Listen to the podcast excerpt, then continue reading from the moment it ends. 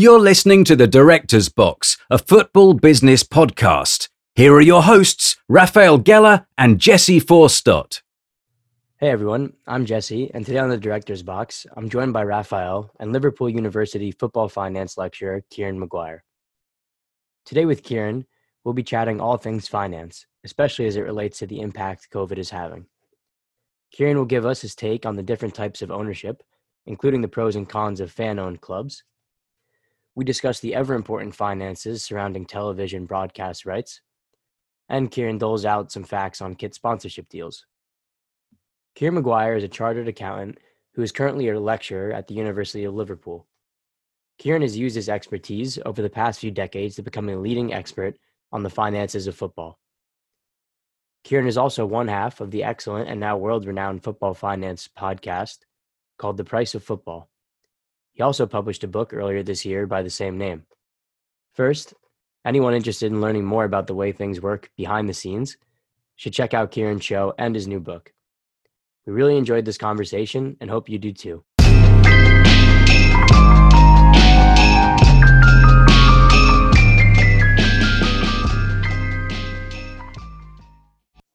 Hey, Kieran, thanks for joining us. How's everything with you? Uh, it's all good. The sun's shining. The sky is blue. Um, the world could be worse, I guess, although it's not great, clearly. And uh, I just hope everybody, uh, your side of the pond, is is healthy and you know, people are looking after themselves. Appreciate that. Where where are you joining us from exactly? Um, I'm. Uh, I'm, I'm south of London. Um, I'm in a little place called Sussex. Uh, live in a tiny little village with my, my wife and my dog. Very nice. And Raphael's here as well. Raphael, how you doing? Doing well. It's also a beautiful day here. It probably will be a beautiful day here for the next three months and get very hot, but that's that's the Middle East. So, yeah, everything's good here. All right. Well, glad everyone's doing well. Um, so, Kieran, maybe you could you could start us off by just explaining a little bit about your background, how you got to where you are. Um, I, I, like, most people, I, I, guess I've, I've ended up where I am as, as a series of sliding doors moments. Um, I'm, I'm, an academic, um, and uh, I've I've always tried to use football as an example to explain things because if I if I say to a you know class of grads, hey guys, yeah, today we're looking at the pensions policy of Samsung, um, and, and, you know they're, they're, straight onto Facebook, they're straight onto Instagram. Yeah, they've got no interest in it whatsoever. Um, but I'd, I'd always found that if I if I'd said, uh, do you know why Manchester United haven't signed any players this season? Uh, I've got the financial data which will show you. And, and none of the journalists to pick up on this. All of a sudden, interest. And, and I'm fortunate that I've I've spent my academic career lecturing in in both Manchester and Liverpool, which are you know as, as you probably aware, two of the the foremost footballing cities here in England. Um, so I, I, was sort of using football as as a as a means of teaching by stealth, um, and you know being being a college college lecturer, the pay the pay is terrible. So so I supplement that by by doing uh, doing a little bit of teaching for uh, for the investment banking community. So I, I was down down teaching uh, a big big investment bank um, one day in 2005. All of a sudden, the the shutters go across the windows. The doors are locked, and there's there's four big burly bouncers at the door, uh, I'm going, hey guys, what's going on? And they said, uh, well, we're involved in uh, a takeover of Manchester United, which is going to be announced in 10 minutes. And uh, it's, I don't think it's going to go down well with the fans because it's a leveraged buyout. And, uh, you know, we, we fear that, uh, and of course, this would never happen in the States, that people will get angry about it and they'll, they'll throw things through the windows. Um, so, so, th- so that, so I, I, picked up a little bit about the deal, and it, it just so happened that the, the BBC phoned up my university that day and said, We need somebody to explain what's going on. And the university dropped me in it. They just said, Well, Kieran likes football, he, he teaches about business, and he's got a big mouth put those three things together. So that so the next morning I spent my time on the radio stations, and then of course the next time there's a football finance story, because they seem to like what I did. Um, sure. I uh, I was asked to do it again, and, and it sort of expanded over the years, um, and, and then sort of seven years ago, uh, Liverpool University headhunted me because they wanted me to teach football finance as a standalone topic. Um, and, and that was it. And then, then since then, I've, I've just blogged and tweeted and started doing a podcast a few months ago uh, with a stand-up comedian who who's who makes my spreadsheets a little bit more bearable than they probably are. Um, so I, am sort of uh, fairly busy working with the medium, and I, I, mean I've done some work which has been published by CNN today. I was working with Forbes last week for Financial Times. Um, so it, it's sort of you know sort of good good quality journalistic sources as, as well as doing a lot of work for the BBC and Sky and and all the other broadcasters. Yeah, def- definitely a unique background, and I think that's probably why one of the reasons that you've been very popular, especially with everything that's going on right now. There's a, a million different ways to look at the finances of football with what's going on in the world, unfortunately. So the first thing I wanted to talk about, and this is actually something I heard about on that you talked about on your podcast, which by the way, if any of any of our listeners haven't uh, haven't heard of it already, it's called The Price of Football, and I couldn't recommend it anymore. Um, but something that you touched on, and it actually crossed over with um, someone that I was speaking to over here in the United States about the financial state of clubs. And that, I think it actually came from a question from one of your viewers. They asked, How does this compare to the 2008 2009 financial crisis? And in my head, I thought, I, I thought that to be a little bit of a weird question because, yeah, people were losing money in both situations, but they didn't seem all that, that comparable to me, but whatever.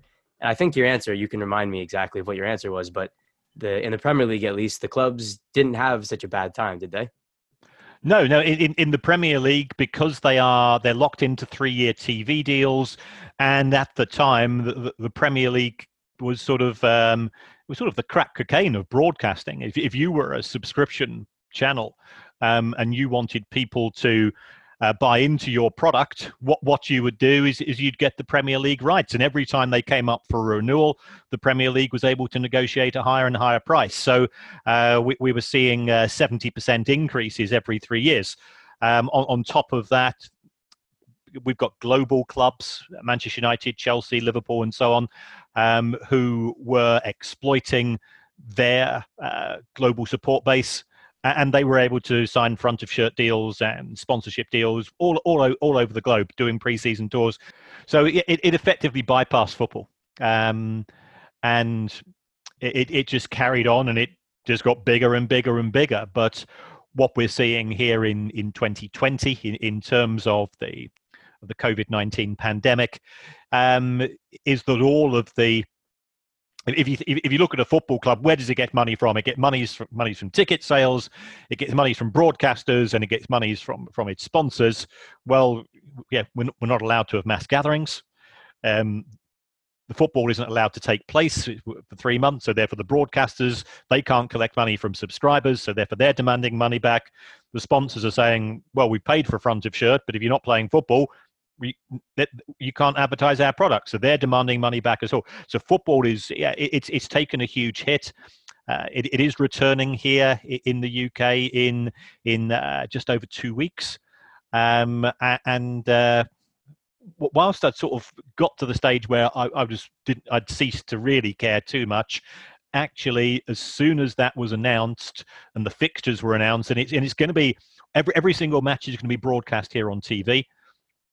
And uh, as a football fan, um, I just I just like to apologise in advance for anybody who has a wife or a partner or a boyfriend who doesn't like football, because we've got matches kicking off at 12.30 on a saturday followed by 3 o'clock followed by 5.30 followed by 8 o'clock and then on a sunday it's 2 4 and 6 so you know it's it's it's just going to be wall to wall football to to help us get our fix back yeah, I think the British media has been having some pretty exciting headlines talking about. I think I saw football bonanza and all sorts of uh, all sorts of headlines. But I want to take it back a bit, and I think this is something very important to discuss and kind of get more of your thoughts on. But when we think of a football owner, right, a lot of people think that that individual must have a lot of money and he puts in a lot of money into a club. But can you walk us through about how a football owner can also be a person who is more in charge of dealing with all the revenue that comes into the club, but doesn't necessarily put in a lot of money from his own pocket because there seems to be this myth in the world of sports, forget even football, that when an owner buys a club or when an owner is in, in charge of a club, it means that he's throwing millions and millions of pounds into the club. Now, in many cases, of course, that, that is happening in, in bigger clubs in the Premier League and, and even other leagues. But there are also some owners who are more in charge of the finances of the club, and their job is to to make the best out of the revenue that comes in, and maybe they put a little bit of money here and there. I think that's something that so many people don't talk about, and I'd love to get your thoughts more about that side of of being an owner than rather just putting in money. Yeah, the the, the rationale for being an owner does vary. Um, uh, without wanting to plug my book, I've, I've got a chapter on it. And I say, well, why buy a football club? Three reasons: um, love, vanity, and insanity and and that broadly covers the reasons why. So so I I support a club where um, I think we, we were talking off air. We've got an owner guy called Tony Bloom. He's a professional uh, a professional poker player, um, and he's put in 350 million sterling. Um, in, into building up a club, which I suspect the majority of the people in the US haven't haven't heard of. So yeah, it's huge sums involved. But there are other business models where the aim is to make money. And so, if you take a look at Manchester United, the Glazer family, which sort of you know I, I referred to earlier, they uh, they acquired Manchester United via a leverage buyout. They they paid around about 770 million sterling for it. Um, they didn't put any money in; they just borrowed money from the banks. And, and since then, they they've not repaid the loans. They've just paid interest only on those loans. But Manchester United, uh, because of the income streams, um, you know, Manchester United's got a capacity of 76,000. So last year it made uh, just over 110 million from ticket sales. Uh, it made 250 million from, uh, or 270 million from sponsorship deals. Um, because the way that the, the Manchester United model works is they have an official snack partner in Korea. They've got another one in the Philippines. They've got another one in Japan. They've got another one in Nigeria, uh, and and they work on a basis of having lots of local commercial partners. And and then the third arm of of income is broadcasting, um, and the and the Premier League is uh, as a as a sport, as a team sport, I think is is the most lucrative um, one from a TV perspective. If you look at both, uh, you know, if you add the domestic and international deals together, um, and you throw in the Champions League into that, and all of a sudden we're talking about a business which is generating a huge amount of money. Um, Manchester United pay out around about uh, 58 cents in the dollar. Uh, in wages, and, and, that leaves some money left over to make profits. So, so the Glazer family do quite well out of it. They take out a, a dividend uh, twice yearly, um, and uh, yeah, they, they've been very they've been very well remunerated on that basis without putting a penny in. Um, and there are a couple of other clubs in the Premier League which which operate on a similar basis, where they just work to a really tight budget. They've got a good coach, um, and this allows them to make an annual profit, which which enhances the value of the club. So you you can put money in, but you don't have to.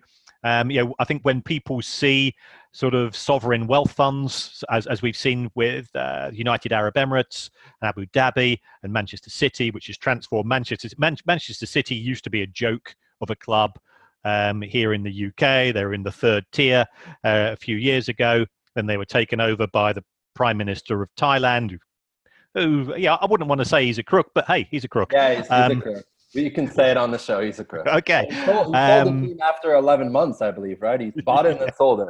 Yes, he, he yeah. wasn't there very long. Um, so, so uh, Manchester City, me, uh, I, I, I, uh, I've lived in Manchester most of my life. I've got a, I, I don't support Manchester City, but I've got lots of friends who do, and, and for them, it, it's, I'm, I'm really pleased. Um, so you've got people like them who who are prepared to bankroll the club, and you've got um, high net worth individuals who who want to buy a football club because um, if, if you are incredibly wealthy, how do you impress your friends?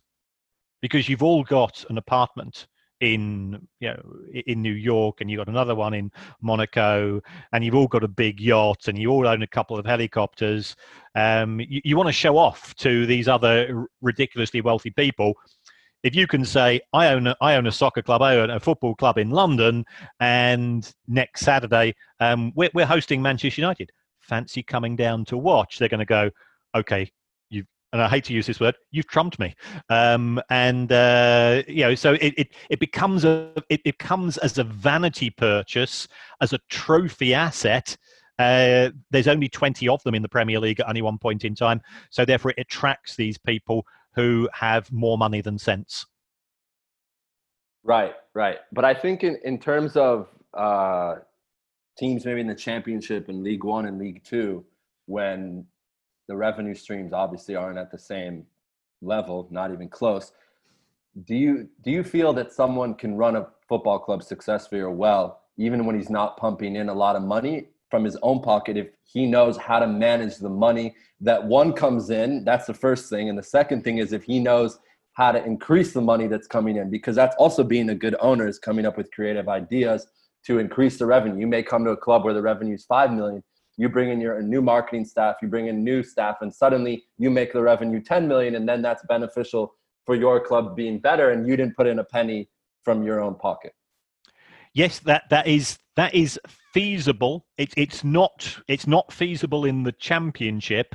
Um, and the, the, if if you take a look at the championship, there's 24 clubs in it. Last year, 23 of them um, made a loss, and the one which made a profit, it, it made a profit of uh, one million in a division where the total losses were 630 million. So it, it just made a profit, and it was rewarded with being relegated. So the, the championship is, is a is is a problem in the sense that because people are fixated on the Premier League and, and the financial rewards and the status rewards that it brings, that they won't lose money.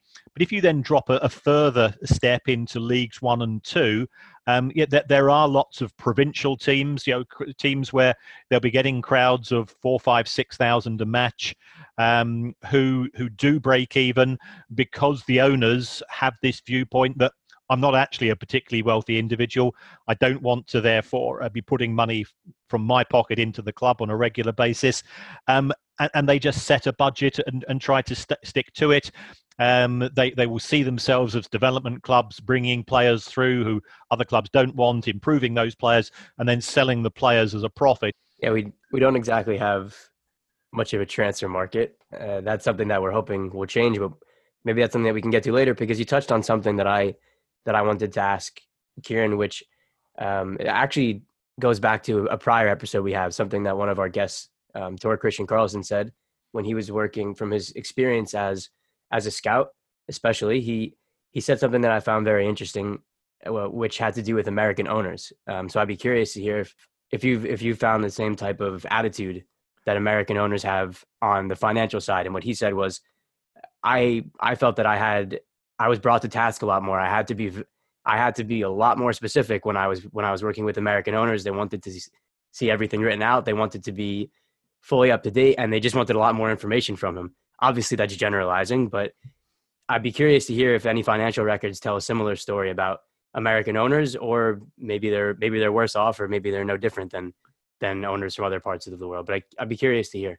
I, I, think American owners normally start off that way because they are coming from um, a franchise-based uh, culture uh, in in terms of you know, of US sport, you know, in, terms of NFL, NBA, and so on, um, and, and, therefore there's it, it is very much data driven. Um, certainly as far as Liverpool are concerned, um, they do use a Moneyball style approach in terms of of player recruitment, and, and that has proven to be successful. So um, the, uh, the, the guys at FSG have been very. I, th- I, think they've been the the best American owners uh, in terms of that that that approach. Um, the, the Glazers at Manchester United, because Manchester United is a cash cow, um, they've just been quite happy to to take the money each year. Their their main focus has not really been on the football side. It has been um, to develop Manchester United as a commercial vehicle, and in in that regard, they they've yeah. been very successful. Can, can, I? Sorry to interrupt you on there, but I think that's something that I've spoken about about a lot with with friends and colleagues. Is you know people always ask, how does Ed have a job? How does he keep the job? And my argument has always been, well, he's making the Glazer family more money he's continuing to make them more money. And the Glazer family, with all respect to them, you can't say that they care, or not that they don't care, but their number one priority is to make money. And the, the revenue stream of, of Manchester United is continuing to go up and up. The results have gone down since 2013 when Sir Alex left. But that's what it comes down to for them is the most important thing, not whether they win trophies, not, you know, they have the brand. They're in the era where they continue to get, you know, ridiculous sponsorship deals and all over the world. Is that something that you think will is that trend going to continue? Obviously, people always wanted to make money, but with the opportunity, I'll go back to globalization. We spoke about about that a little before we started recording. Do you see a lot of other teams with that kind of brand saying that the performances won't be as important to us as long as we can make a lot of money? Um, in in the main, no, because uh, if, if, if everybody had a similar attitude in the Premier League, I, I think it would be a far more profitable organisation. Uh, but because you have this coming together of cultures and objectives, uh, Manchester United get away with it because they're Manchester United. When the Glazers um, bought the club, it had just won the Premier League, you know, sort of 10 years out of the last 14 or something of that nature.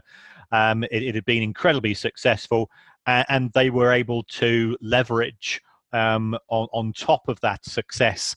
Um, for other clubs, I think it has been more of a challenge. Uh, Liverpool's model is intriguing in, in that they, they don't set out to make profits, they set out to break even. Um, and, and, they achieve that sort of pr- practically every year. And then through player sales, they'll make a little bit of profit. But historically, that, that has gone back into reinvesting in the club to um, expand the quality of of the team. They, they, they're about to deliver on the on the Premier League title and, and deservedly so.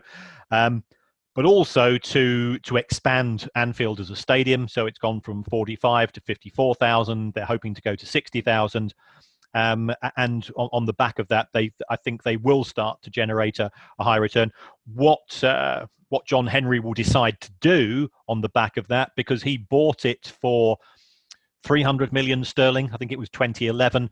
He he will be able to sell it for let, let's let, let's operate in a in a non-COVID world because that has distorted many things. But he could have sold it for six or seven times what he paid for it. Um, so he's he has been very successful. So those are the, the, the examples of where it goes right.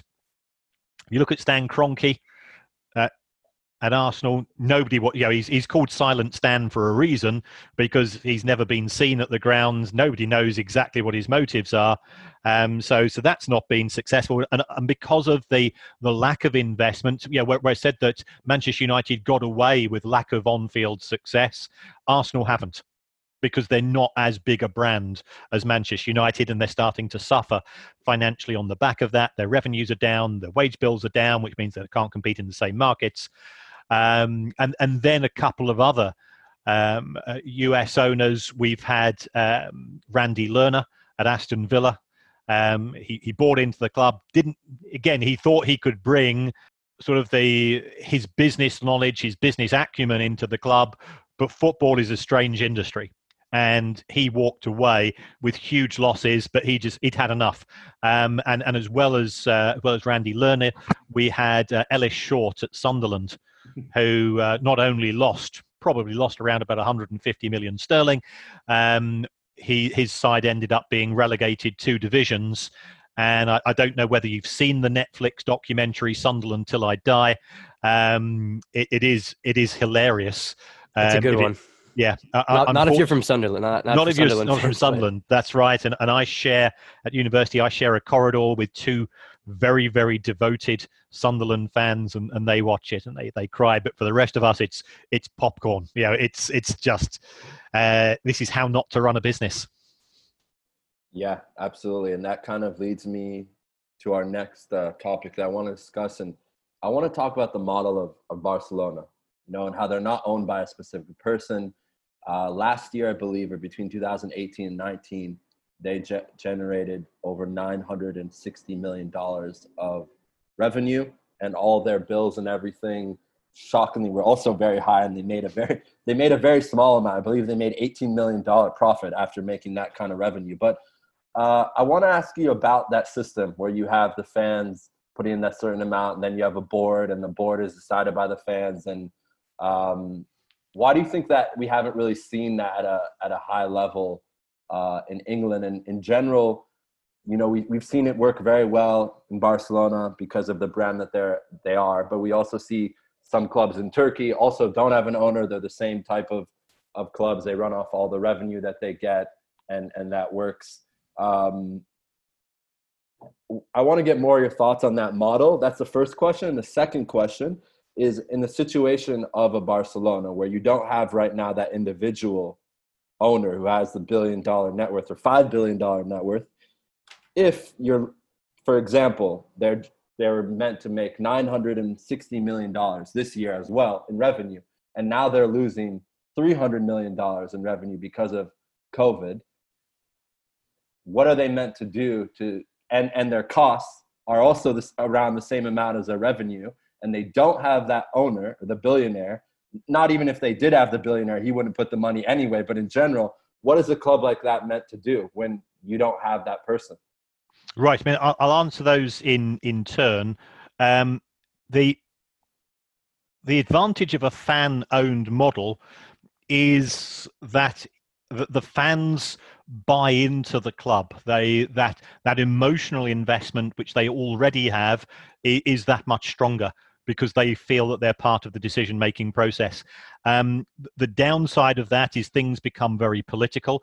And if you take a look at Barcelona, what happens is that the the, the chief executive of the club spends half of his year trying to get re-elected for the following two or three seasons. Um, right. So you know the and you end up doing decisions and clearly this has never happened in the us you end up uh, being trying to be populist rather than do what's right um, and uh, yeah that, that can mean that Barcelona, if, if you take a look at their recruitment policy, um, they, they've, they've, uh, they've adopted a, a, a, populist recruitment policy. So Coutinho, you know, 150 million bucks, a flop. Um, Dembele, 150 million bucks a flop. Griezmann, yeah, 120 million bucks. Mm, he's he's okay, but he's he's not. So because there is pressure from the fans, because there is a misassociation with cost and value. Lionel Messi costs nothing. Right. Um, so it, it can it it, can be good because it, it is a form of democratization. I think it works far better in Germany where they have what's referred to as the 50 plus one rule, where one person cannot own more than 49% um, of a club unless they can evidence they've been supporting the club financially for at least 20 years. So that's why Bayern, um, Wolfsburg, Hoffenheim, they're able to circumvent those rules. But in general, um, the the fan involvement in German clubs works very well, um, and you know, in, in my opinion, Germany is is the best run country. Uh, you know, the, the DFB is is the best run league in, in, in Europe. The only downside is that is that Bayern win it every year because they have such a financial advantage, and th- and that's the downside. In, in terms of your second question, in respect of what happens when the cash runs out. Well, you, you can't turn to the owners because on an individual basis they don't have the wealth, which it means that you've got to go to the debt markets um, and and clearly um, lenders are cautious at present uh, about lending to a football club because we don't know when we're coming out of COVID for you know, on a long-term basis. Uh, whilst matches are due to return in Spain in a couple of weeks, that's to an empty stadium, so immediately one of your revenue streams is is not going to be generating. Um, lenders are in a terrible position if they if they lend to the club and, and the club is is the size of Barcelona, you you can't ask for the money back. You can't demand it back. Can you imagine if you were Santander and you lent you know 300 million euros to to to, to Barcelona, and then you say, well, it's it's due for repayment.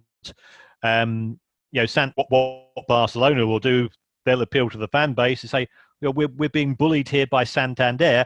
Every Barcelona fan goes to the bank and closes down their Santander bank. You know, the public relations uh, negativity that would arise there would, would be very damaging for, for a bank.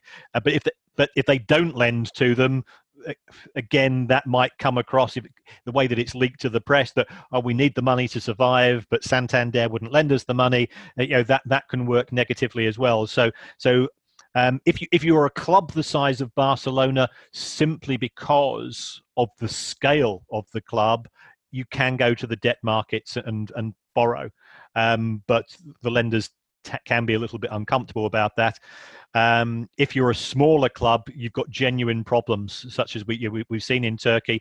Um, you know, there's no incentive for the banks to lend, um, and the reputational damage for is is that much smaller as well. So you know, there's a there's a greater risk of of bankruptcy there. Yeah, I'm just going to quickly follow up on that. Then I know Jesse has a few questions. For me, I, I've never really understood. You know, there's for example, in Israel, there's a club that's owned by the fans, which means the fans uh, make all the decisions. Very similar model to Barcelona, but they don't bring in revenue. You know, they get the revenue from whatever. The, they get the normal revenue that every other team gets, and maybe yep. they get more money here and there. Now, when they get promoted to the first division, for example, if they do, they want to be more competitive, and then they need someone called a quote unquote sponsor and that sponsor is the one who's going to essentially give them the money to sign other players because the owners are putting in the whatever thousand, uh, 250 euro, thousand shekel here. That model of, of owning a club when the revenues aren't like a Barcelona or, or clubs where you get revenue from other things besides TV and tickets, and or you're not a club as big as Barcelona. In general, what are your thoughts on on that being successful when you add when you need you have the need for the money. Eventually you say hey i can't i don't have enough money based off the revenue that's coming in. And then you add a quote unquote sponsor. Isn't that essentially adding an owner? Yes. Yeah i mean the, the problem that clubs have when they are fan owned um, and, and, i've been dealing with this uh, here in the uk with, with some of the fan owned clubs is that they have a natural ceiling in terms of where how, how far they can go. And if the fans are willing to accept that, that's that's cool. You know, there's not a problem. If if the fan base say we want to go to the next level and we don't have the resources, this is where whatever you want to call it, the sponsor. Actually, what we're looking for is a sugar daddy, because what what a sugar daddy does, he just gives you money, and he doesn't expect a huge amount back from it. Exactly, but the, but the sugar daddy's gonna want if the sugar daddy's coming in, he's suddenly gonna say, "Hey, my friend needs to be on the board. I oh you the coach wants this player. If I'm giving a million euro, uh uh-uh, uh I don't want that player." And suddenly the fans lose their power, and it's like, well, what's the point? Well, it it, it depends on the, the nature of that relationship. If you take Portsmouth Football Club in the uh, here here in England, um, they're they're in the third tier. They're in League One, and they were a fan-owned club and they realized that the ground's pretty dilapidated. They were operating with a with an okay budget, but they want to get promoted to the next division. Along comes Michael Eisner, and Michael Eisner does this, as you would imagine, from the former head of Disney. He does this really slick presentation and says, "Look, guys, I'm I'm willing to take over, um, uh, but but I'll still consult you and and they go, yeah, yeah, oh, that's really great. So uh, we're getting the best of both worlds.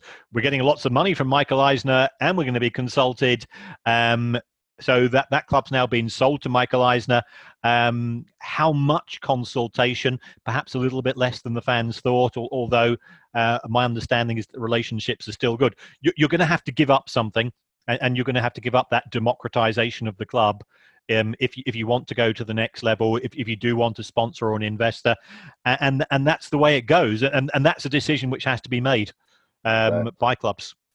Obviously, being American, and try to apply a lot of this to the the way American clubs make money, but unfortunately, the the one of the I think the biggest aspect here, and really, it seems to me the base of everything, broadcasting is where everything starts. Is that fair to say? Um, it, it, it is at the top tier because if, if you are a broadcaster yourself, um, you, know, you, you are looking for a product which will a generate subscriptions and b reduce the churn rate. You know, you've you've got a product which is addictive, which uh, which is dramatic, um, and there's relatively few of them.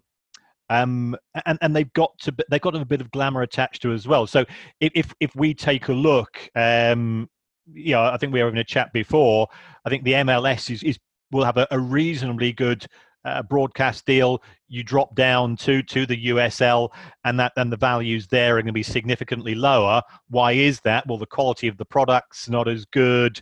The the number of potential subscribers is going to fall, and you might also be competing with the NFL, with MLB, with NBA, and with the Premier League, and with La Liga, and all of a sudden, you know, if if you're you're, you're a relatively you know moderate sized city or town in the US, trying to get trying to get your team, your soccer team, to compete against the giants is very difficult. So at the top tier, the value is the values are very much there as far as the TV rights are concerned. As soon as you drop down, um, certainly here in the UK, uh, the, the value of the, the Premier League TV deal is val- it varies from club to club because it's linked to success in the table, but it varies from 100 to 160 million a year. That's just from Premier League. That's not Champions League. You drop down to the Championship, one division below, and it's two and a half million.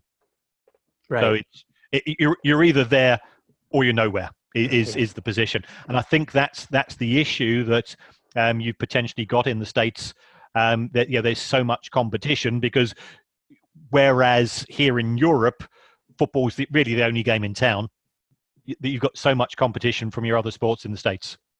Right. And I think even if you said you're you're either in the Premier League making a ton of money from broadcasting or you're nowhere, but even in the championship league one and league two, you do make something where in the US that's very even that is missing from from the lower leagues as it stands. But we we touched on it a bit before and it's something that I've I've been curious about, which is a lot of clubs in in England particularly have clearly recognized the the potential the earning potential of uh, expanding their brand in the United States, uh, obviously for a million different reasons. Uh, the first question is: We talked. You mentioned Sunderland till I die, the show, the the show on Netflix about uh, the club in Sunderland. There's uh, Take Us Home. They have the Leeds United documentary on Amazon Prime, I believe. There's the Manchester City one that came out, and to be honest, I don't know. I'm not sure how much you're going to know about this, but I, I have to ask: Do you know what kind of effect those have had for the clubs? I mean for Manchester City, they're already a global brand, but for a place like Sunderland, that seemed that was a, a, hit from at least from the people that I talked to. Do you know what kind of effect it had on their sponsorships, on their kit sales, on anything? Um, it, it, it wouldn't have anything. It wouldn't have done anything in terms of increasing their fan base. What it had, what it has had the effect of doing, is to increase the profile of the club. So I think sponsorship income that they've been able to go to uh, two sponsors and say, look, yeah, we, have had now two series of this show of Sunderland Till I Die. Um, yeah, there's a potential for a third one. it, it is. Uh, uh, it is it is melodramatic stuff. Um, and therefore, yes, they, they, have got a they've had a commercial advantage on the back of that, and clearly they made a little bit of money from from the production company itself. Uh, but it, but in terms of generating extra fans, no impact at all. Merchandise, I, I, I suspect not. I, I I cannot see anybody in the states or anybody in in Asia watching that program crying with laughter um, as they lurch from one crazy moment to another, and saying on the back of that, "I want a Sunderland shirt" because it, it you know, people want to be associated with success, and that's why yeah that that's why Nike have just signed the you know the deal with Liverpool. Uh, right. in, in, terms of kit manufacturing, um, it, it's not because Liverpool are cute or funny. It's because Liverpool are huge and they got a global fan base. Um, a, a, team such as Sunderland, there's there's not enough space I imagine it helps on social media. I mean, I you're right. I love the show. I didn't order uh, a kit, but I I might have clicked follow on Twitter. That must have had some sort of effect. Is that something yeah. that you, that you that you're able to put a dollar amount on? I mean, I know that's that's got to go into evaluating a club. Um, media uh, side, social media. Yeah, I, I, think an increased social media presence is, you know, and, and the, the, the problem with social media is that it's it, it's zero cost to join. So yeah, there's no downside, and um, it's zero cost to join. It's zero cost to leave. Um, but what the club would be able to do is that when it's in negotiations with sponsors, with front of shirt, side of shirt, uh, you know, pitch sponsors, partners, and so on, it can say, you know, on the back of this program, we've gone from having 100,000 to 300,000 followers on Twitter. Um, you associate with our product, yeah, therefore your product is going to be seen by eyeballs. Yeah, there's been more eyeballs than if the program hadn't taken place. So you, will be able to get a marginal benefit financially uh, in terms of commercial, but I don't think we should, we're not talking huge numbers. Okay, trying to get you to say that Sunderland doubled in value because of the show, but I guess it's not. That's that's not going to happen. No, no, so, and uh, Sunderland is is is an intriguing club because I think it's fairly well known that the owners would like to divest it, um, right. and and the the problem they have is you know, they made a lot of promises with uh, with the, with the fans, and and in my view. Um, don't over oh, don't over promise and under deliver in, in any aspect of life because people will hold you to it right yeah, maybe some advice there. Um, if it, I'm sure the Sunderland uh, brass are listening, but um, yeah, I think I think Raphael had a had a couple questions he wanted to chime in. Yeah, uh, I'd love to hear. I mean, we haven't spoke that much about Corona, which honestly, it sounds kind of crazy, but I, I, I can't. I don't want to keep talking about it, but we needed. We have to talk a little bit about the effects of Corona without using the word Corona. So I'm not going to say the word Corona anymore. But I want to ask you, based off the thing that's going on in our world. I'll just say that.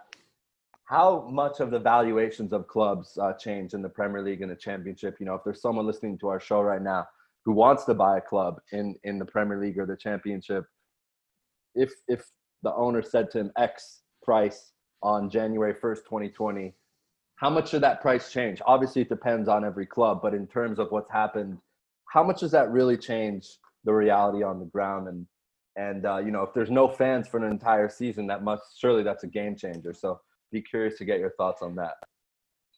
It is. I mean, ultimately, uh, from a financial point of view, of football clubs like any other business, it's worth how much cash it's going to generate in future years. So, you know, I think the first thing you'd have to say is that the the cash the cash flows generated over a you know, realistically a, a 12 to 18 month period as, as a minimum are going to be depleted. Um, if, if we take a look at the, the big deal in town, as far as uh, as far as England is concerned at present, that's uh, that's Newcastle United. Um, the owner Mike Ashley was was looking for close to 400 million, um, right. and he's accepted 300. So if, you know, if we talk about a a decrease of 25 to 30 percent in in the Premier League, I don't think that would be unreasonable. Um, if and um, the, the other issue is that the further you're down the leagues, you you you and I could buy a, a football club today for for one pound for one dollar.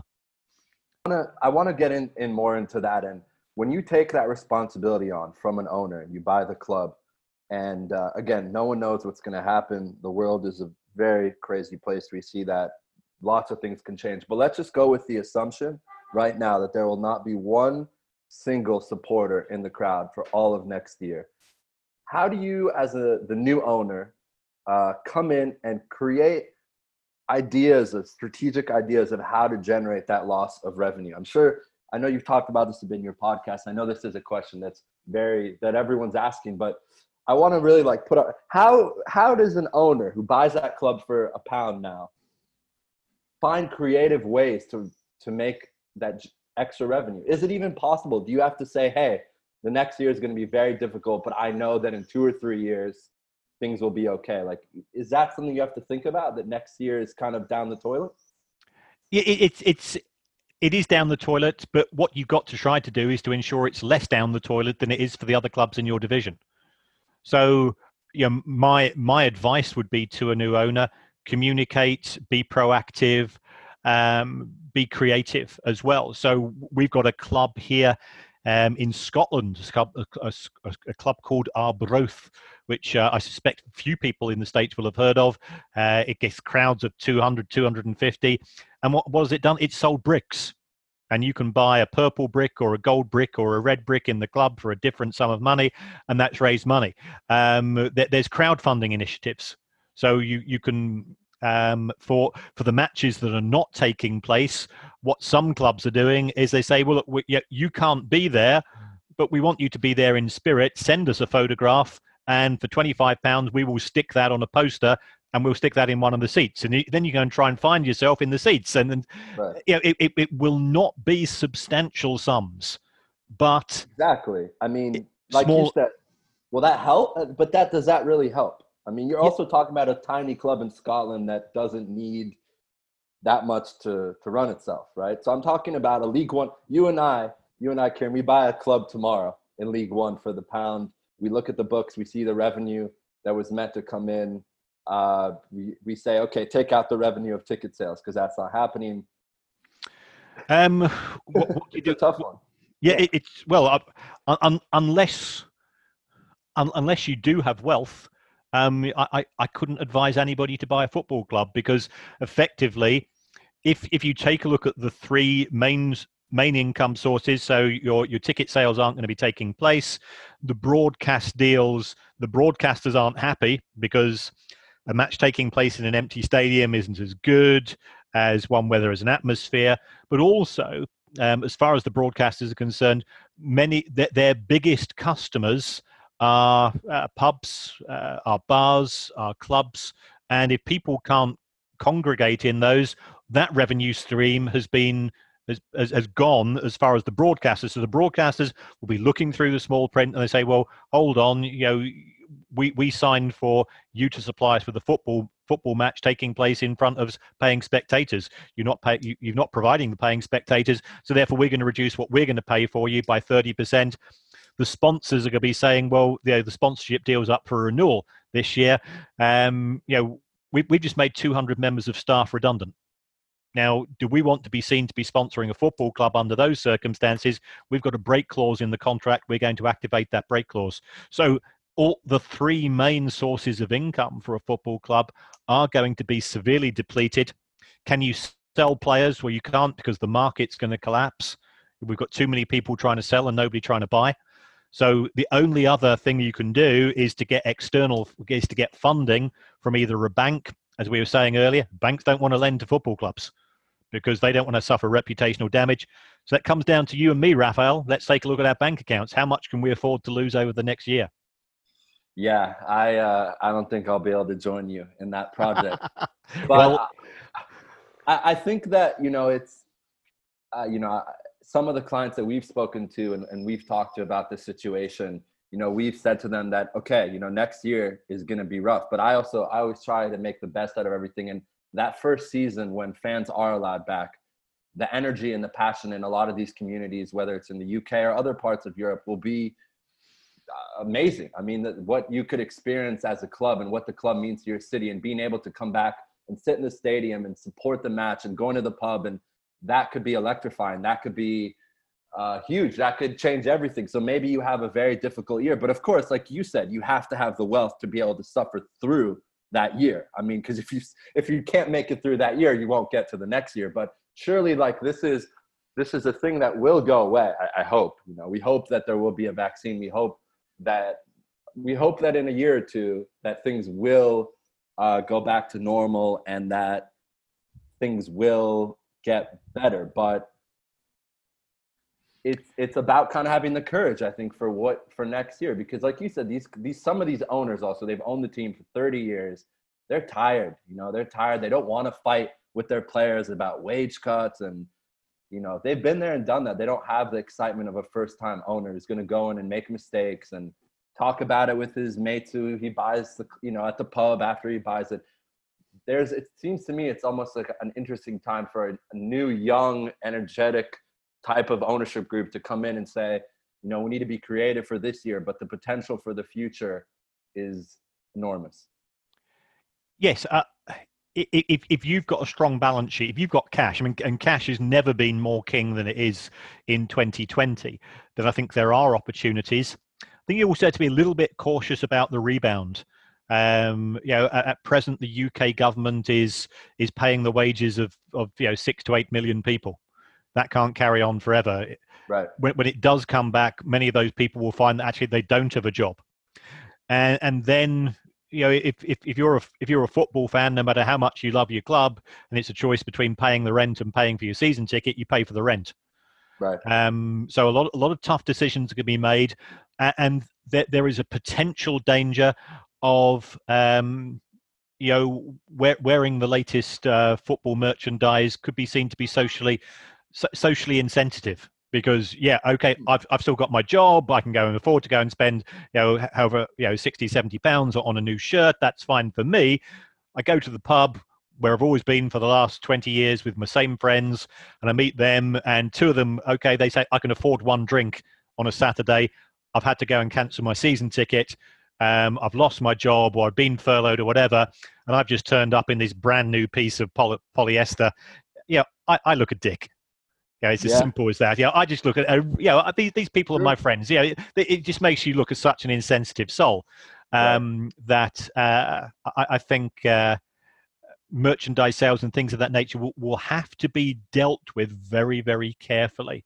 Uh, the sort of the keeping up with the Joneses, the conspicuous consumption element of of modern society will take uh, will take a breathing space because I think the majority of people want to be seen as being responsible citizens and, and not flaunting their wealth um, and, yeah. and not being insensitive to the, the circumstances of others.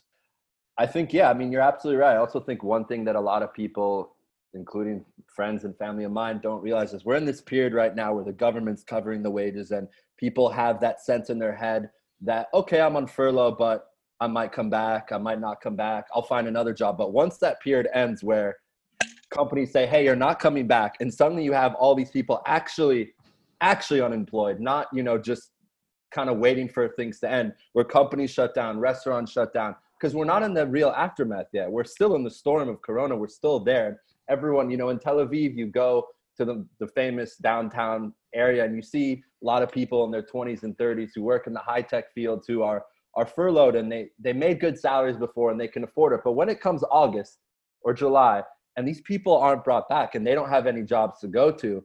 Like you said i think it's a great point. Are they going to want to pay the thousand euro a year for season tickets for maccabi tel aviv or are they going to say hey i can't yeah i wanted to something that's been touched on a few times throughout but obviously a lot of our a lot of our listeners are american and the, everyone here is crazy for the premier league and i think it'd be interesting for people to hear.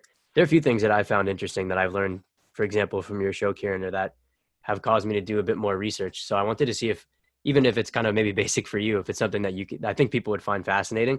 One of which is the how much sponsors will pay for the front of kits, whether that's on Manchester City or a bottom of the league Premier League club versus uh, compared to even maybe some some championship teams, whatever whatever it is, maybe that you can share. I think people would find interesting. And then the other thing that I think uh, is also a big um, a big stream that teams in England have that maybe other places don't, especially in the US, for example, is the money that they're paid from from the football association.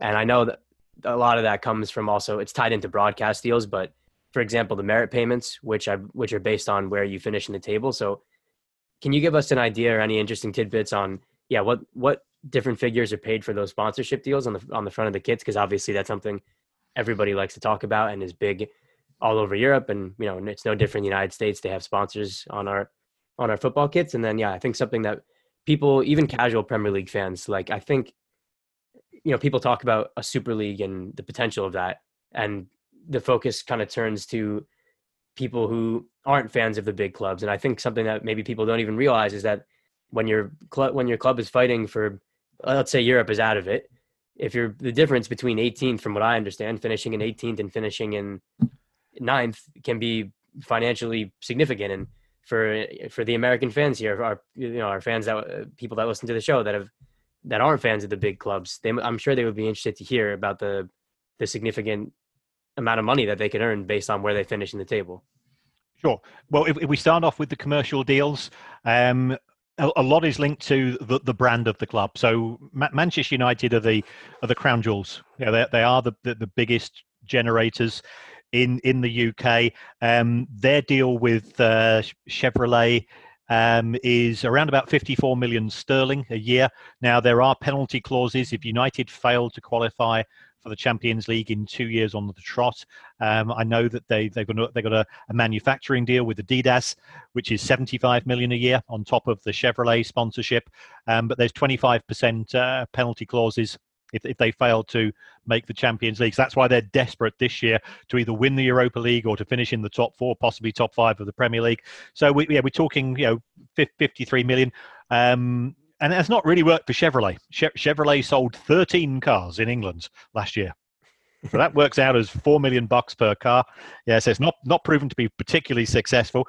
Um, but uh, and also apparently the, the guy that negotiated that deal on behalf of Chevrolet, um, he was sacked within a month of signing off of that that multi-year deal, which I think expires in 2021.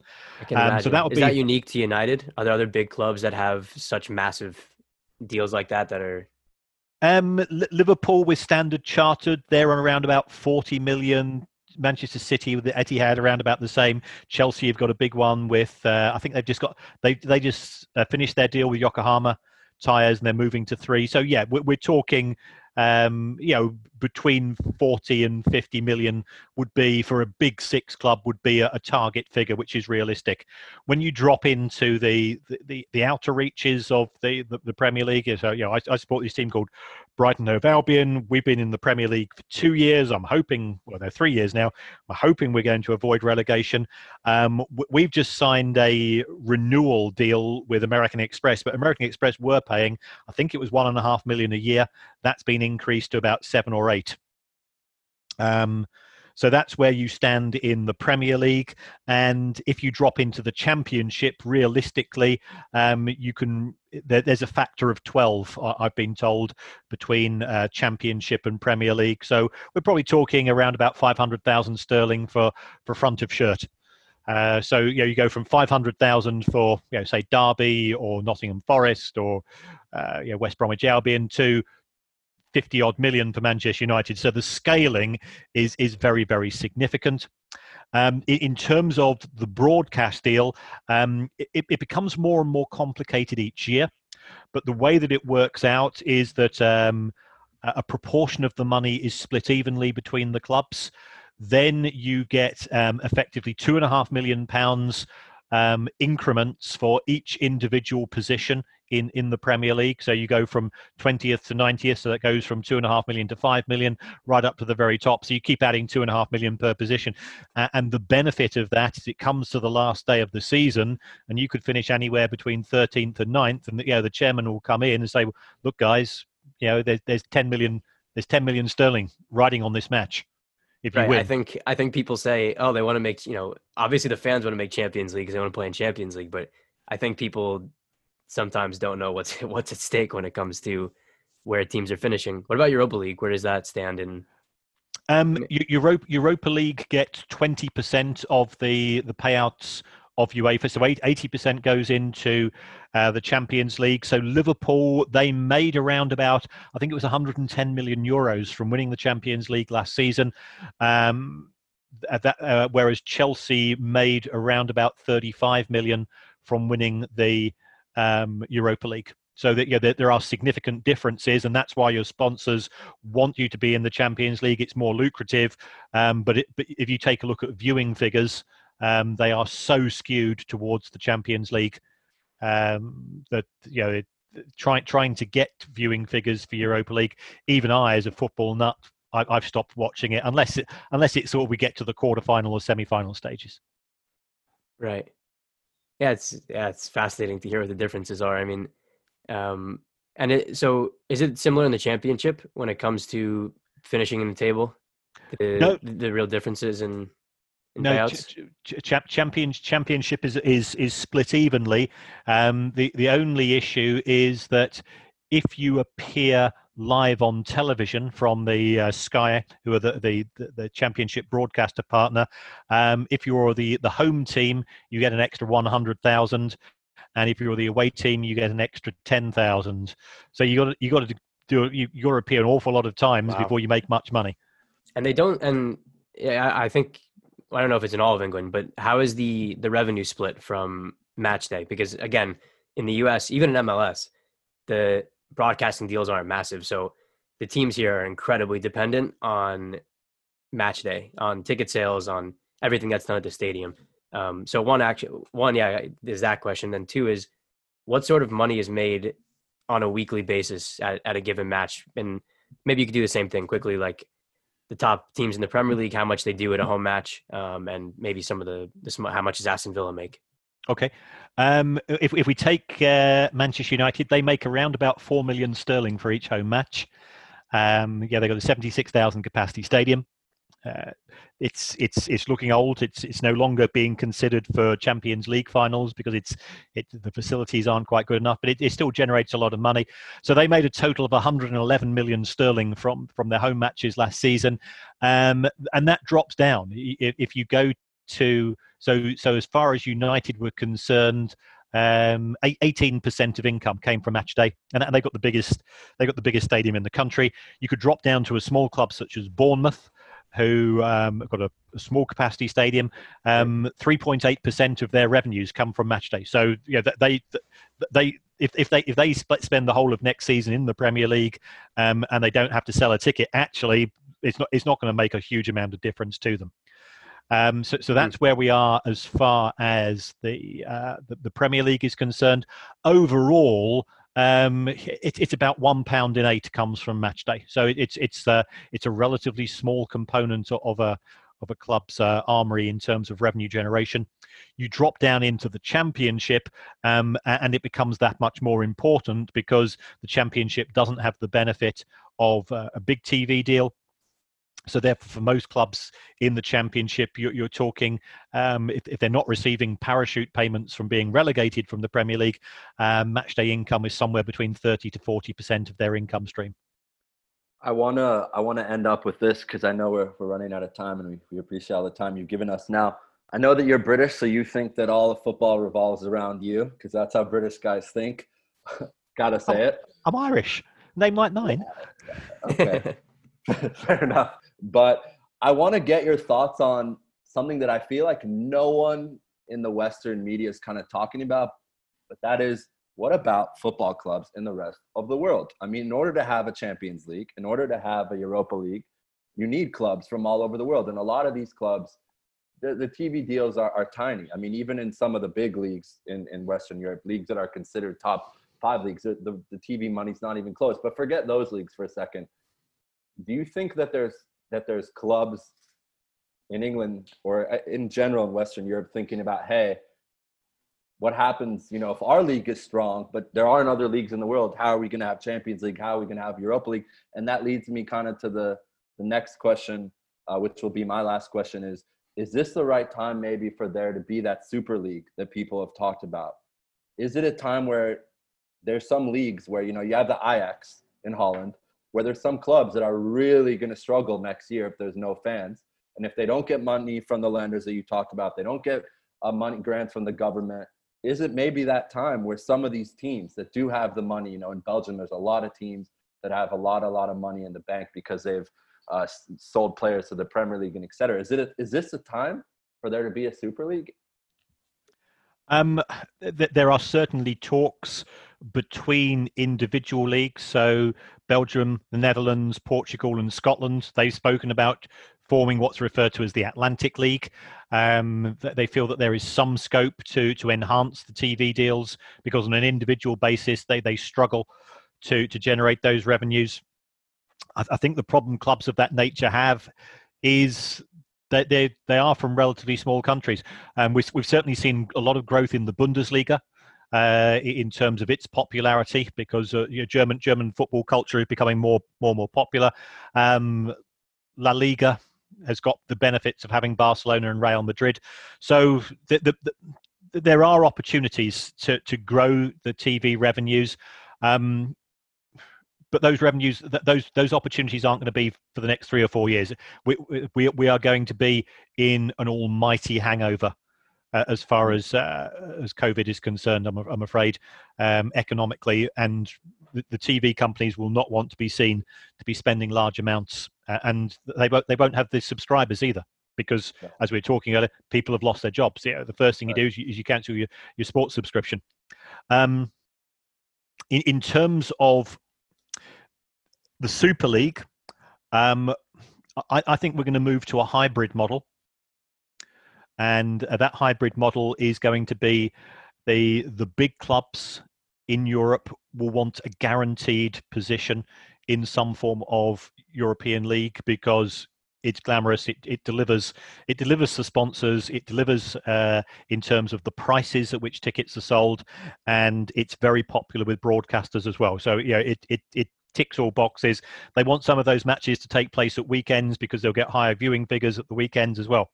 The only way that that can be achieved is if we have a smaller version of the domestic. Because if, if you talk to a Barcelona fan, what's their biggest match of the season? It's Real Madrid. It, it, it, won't be against Manchester United. It won't be against Bayern, and so on. If you talk to a Dortmund fan, biggest match of the season will be against Bayern. Here, here in here in England, you know, Liverpool. We hate Manchester United more than anything else on the planet. Um, but yeah, we want we want to, we, but we also want to, to have the revenues. So my what, what I'm anticipating, and, and they're they're locked into a deal until 2024, 25, um, but expect to see some significant changes whereby um, in, instead of having six group games in, in the Champions League, you'll be guaranteed a minimum of 12. Wow. Um, and therefore, to to win the Champions League, you're probably talking about 20 games. Now that can't fit into a calendar, so therefore the pressure will be domestically cut La Liga from 20 clubs to 18 or 16. Do the same in the Premier League, you know, and things of that nature. So therefore, the two things will be able to operate side by side. And, and for the big clubs' perspective, um, that will be very, very lucrative. Um, we, have seen the likes of Agnelli, who's the uh, the head of the European Club Association, saying uh, Atalanta should not have qualified for the Champions League this season. They're not big enough a club. So expect to see a closed shop or a quasi closed shop as far as whatever this new creation is going to be. So it, it won't be it, it won't be a, a, a, a Super League as such, but it will be a vastly expanded Champions League a very a vastly more lucrative Champions League, and therefore the domestic countries will have to take some some pen, some punishment as a result of that through shrinking, fewer cup competitions, things of that nature. But in terms of, and again, I, I know we, we have to wrap up, but it, it's too fascinating, so I'll just give a follow up. But in terms of these clubs like the Ajaxes and teams, big clubs in, in uh, Belgium. uh, hello, dog. Welcome to the show. Uh, these teams, if, if the leagues, if the leagues can't, let's say you have specific leagues where next year there's three or four teams that really struggle to to field the team, that's really going to hurt these clubs, right? That's really going to how are these clubs going to be able to to justify themselves? You know what I, you know what I'm trying to say? Like these clubs are the ones who are going to get hit the most, not the teams in England, not the teams in Germany, but the big the Ajaxes, Club Bruges, and big teams in Switzerland, Young Boys, Basel. These are the teams that I think there's a big concern over them. So I, I don't know. I just that's just my I'm very worried about that. Yeah, but I, I, think in the the mid tier European countries, right. um, they they are genuinely going to to struggle. I, I think they will simply have to um, adjust their budgets accordingly. Yeah, and uh, expect to see wage levels in those leagues fall but in the Premier League, especially for those clubs that qualify for the, these these uh, these big European competitions, I think wage levels will be maintained because part of the reason for that is that players are on four, four, five, six year fixed contracts. Yeah, so if you, if you take a look at David De Gea at Manchester United, um, he's on, yeah, I think it's 19 million a year sterling uh, for six years. If, if they if they try to cut his wages, he walks to Real Madrid tomorrow. So they, yeah. they, and and then they have to go and pay a fee to go and replace him. So cl- cl- the clubs are it, the big clubs are in an awkward position as you drop into mid tier. They've got players on two and three year contracts. That, that's that's going to be a real challenge for them. Uh, if if we manage to get through this without losing any clubs in Europe, I'll be amazed.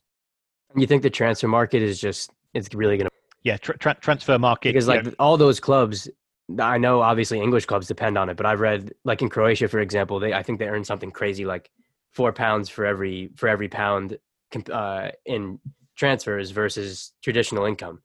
So that's like what Raphael's getting at is especially you know Basel, Ajax, the clubs that are five times the size of any club in their league. They just manufacture players and they sell them for massive amounts. And you think that's going to take a massive even Portugal, like Portuguese league, the big clubs. I mean, yeah, know, that's what they do. They, they, they produce really good players and sell them. If if they don't have the ability to sell them, they don't have that go there goes kind of their the model of what they're Yeah. doing. So, Or or does it or does that do they start leaning on that more now, Kieran? Even if prices are lower, even if prices are lower, isn't that going to be the like it's cheaper to just have academy players and sell them, even if maybe you would have sold them for sixty million last year and you, and you sell them for thirty million this, this year. Isn't that still going to be maybe their saving grace? It, I, I think it might rescue some clubs, but every buyer will be aware of the economic pressures that the seller is under and will price it. You, you will be buying fire sale product. In in terms of the market, you know, economics 101, supply and demand. We've got lots of clubs who are desperate to sell, so we're increasing the supply of players. We've got lots of players who will be out of contract, who won't be, who who their existing club will not be able to offer a contract renewal contract to because th- that club hasn't got any cash to pay them. Right. So, so the supply of players is going to increase.